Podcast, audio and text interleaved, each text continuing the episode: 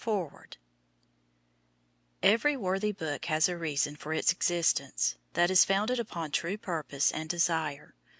Whether the writer does justice to her subject or fulfils her purpose, it is the liberty of others to judge. It is her joy, however, to know that her purpose was true and her efforts sincere. This little book is born of a desire to help and encourage our girls who are struggling with the problems that come up in teens. Youth has its problems, its heartaches, and its disappointments. It is not always a smooth path to the perfection of womanhood.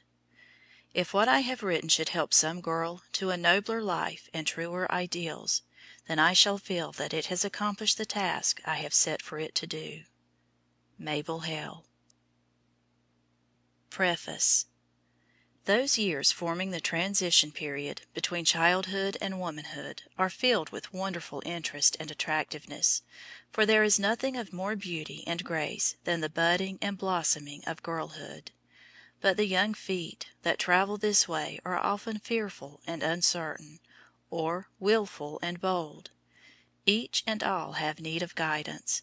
They need a helping hand along the way. Other books have been written bearing upon the same subjects as I have here treated, but many girls who will read this do not have them, and lack the counsel they could give. It is because of this hope to reach some of these precious girls with the help they need, this little volume has been written. It is sent forth with a sincere desire to be a blessing. Opening Flowers Rejoice in thy youth, and let thy heart cheer thee in the days of thy youth. Have you ever watched the development of a rose from the tiny bud to the open flower? The bud held little more promise of beauty than the foliage about it, but day by day it grew until it was full and round. One day you saw a thread of color, promise of the rose to be, peeping through the covering of green. Each morning you saw the thread of color widening until the bud burst asunder and the flower was revealed. You looked upon this bursting bud with admiration and delight, though yet you did not see the rose in its full size and beauty. You had to wait until it was full grown and fully open, till it had reached its maturity, before you could behold the complete flower but in the opening blossom you had the beauty of the mature rose blended with the grace and charm of the bud. Girlhood is the opening flower of womanhood. It has charms all its own. The wonderful change from the child to the woman, the marvellous blossoming of young, healthy girlhood, will ever be God's great miracle in life's garden. Like a half open rose is girlhood we are charmed both by the beauty of the bud and by the wonderful coloring of the rose. We behold the familiar traits of childhood that have always charmed us and held our affections, but blended with these in ever changing variety are the graces and powers of womanhood. Do you, dear girls, appreciate the golden days in which you are living? You have your perplexities and vexations, of course, yet you are enjoying the merry, care free days of youth which are generally the happiest days of the whole life.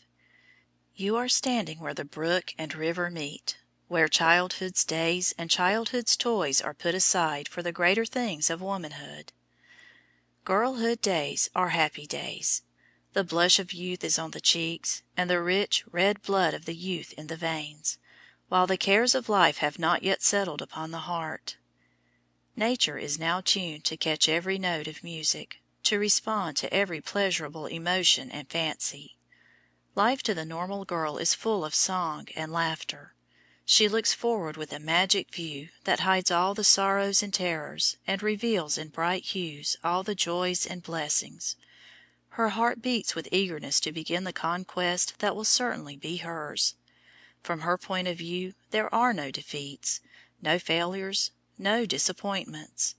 Every thorn is hidden, and every rose revealed. So contagious is her joy and optimism that her presence will cheer the dullest household and set its pulse beating with hope and laughter. Older heads, who know that life is not all joy and sunshine, come under the spell of her charms and smile with her. with songs of hope and joy upon her lips, she goes forth to meet life joyously and unafraid. Laugh and play now, for this is your day. Dream your bright and happy dreams, and aspire to your lofty heights. I should be a pessimist indeed if I saw evil in the radiant dreams and fair hopes that now brighten your skies and make your path light. But girlhood is not without danger. The rose may be blighted and never come to perfection, even though the bud burst open with the fairest promise, and the girl with the brightest prospects and hopes of womanhood may fail to reach her goal if she is touched with the blighting force of sin. Her God given inheritance is a pure and beautiful maturity full of usefulness, but there is that which would ruthlessly rob her of it.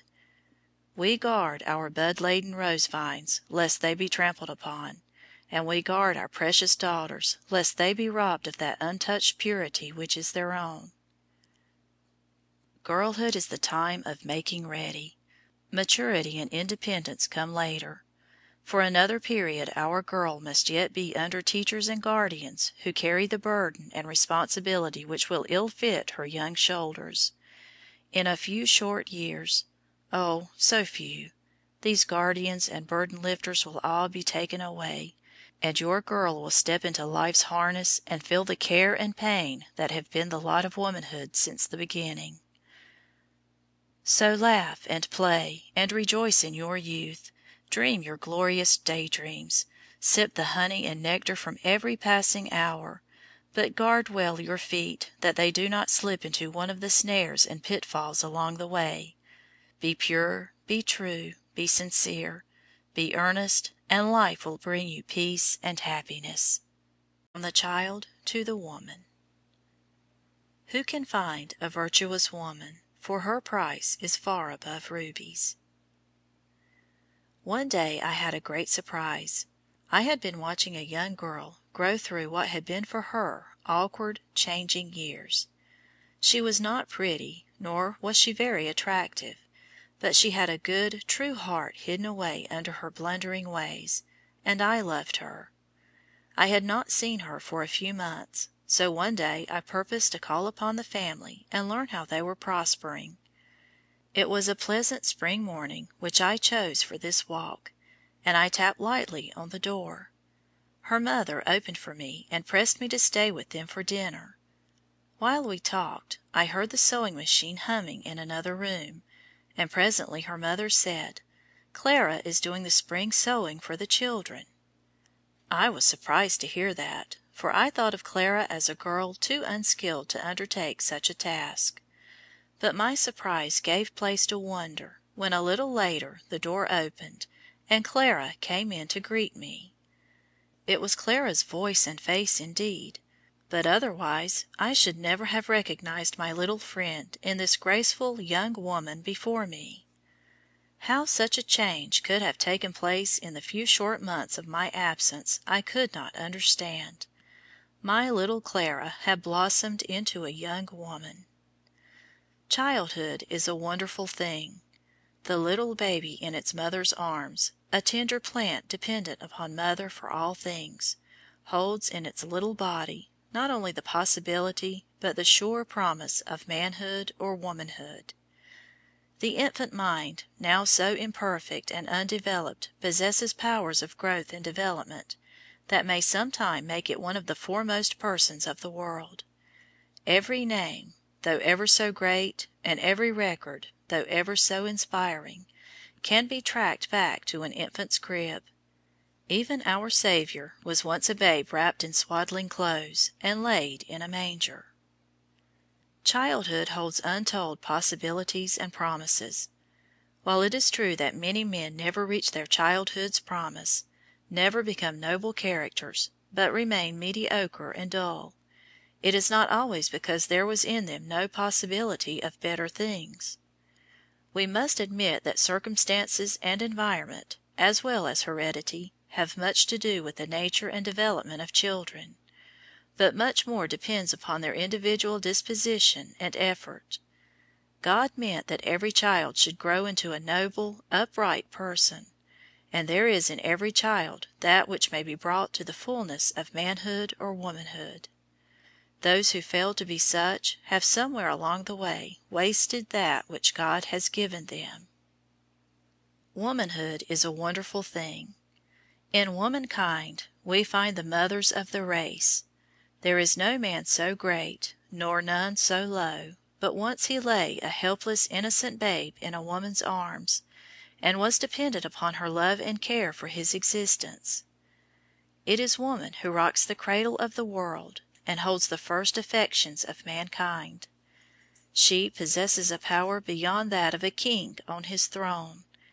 There was the ancient Jochebed, who received the infant Moses from the hand of Pharaoh's daughter and in a few short years she had taught him so to love his people and the God of his people, that when he came to man's estate he chose rather to suffer affliction with the people of God than to enjoy the honour of being the grandson of the King.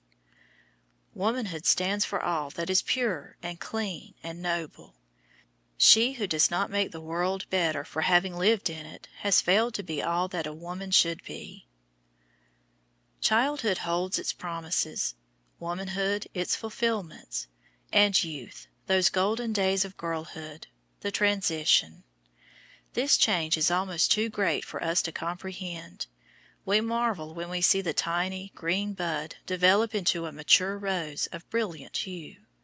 How much more wonderful is the change from the immaturities of childhood to the beauty and grace of young womanhood.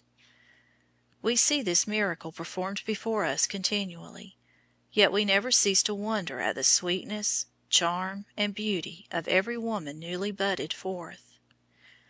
Wonderful changes take place in the body of a girl in this transition. She takes on a new form and new symmetry. Organs that have been dormant during childhood suddenly wake into life and activity. She becomes, not merely a person, but a woman. And with this change in her physical being comes just as wonderful changes in her nature. She has new emotions, new thoughts, and new aspirations. She has a new view of life and takes a new course of action. It is as if she were in another world, so completely does she change. The awakening comes suddenly. Not that she will know the day or the week when the change comes, nor will she be conscious of the miracle in her nature, but the things of childhood will slip away from her. The little girl loses interest in her play world.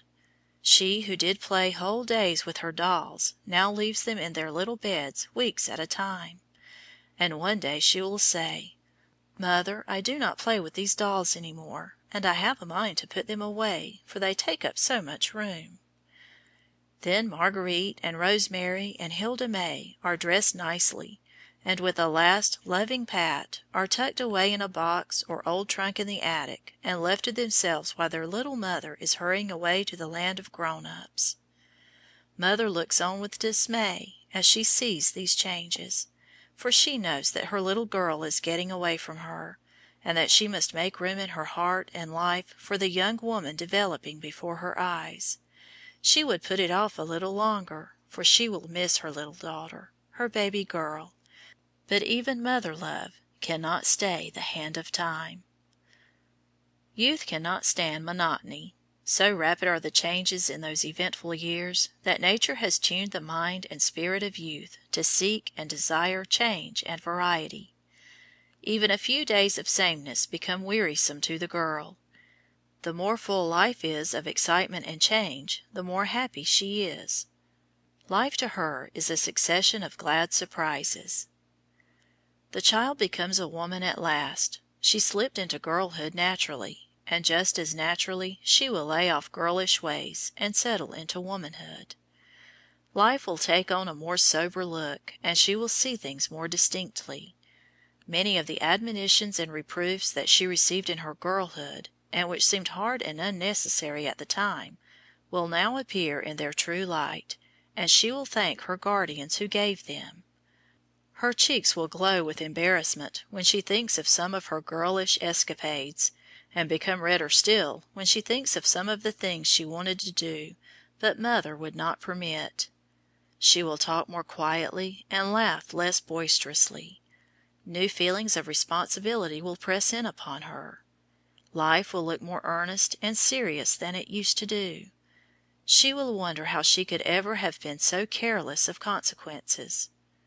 Our child is now a woman, and her nature craves something more real and satisfying than the fleeting pleasures of youth. You, my dear girls, are now in these busy, changing years. I can have no better wish and prayer for you than that you may arrive in due time into the glorious state of womanhood, with hearts pure and hands clean. Good women are needed everywhere, and the call for them will never grow faint. There will always be responsible places in life to be filled by women who are true and noble. Their price is above rubies; that is, their worth is more than all the riches of this world.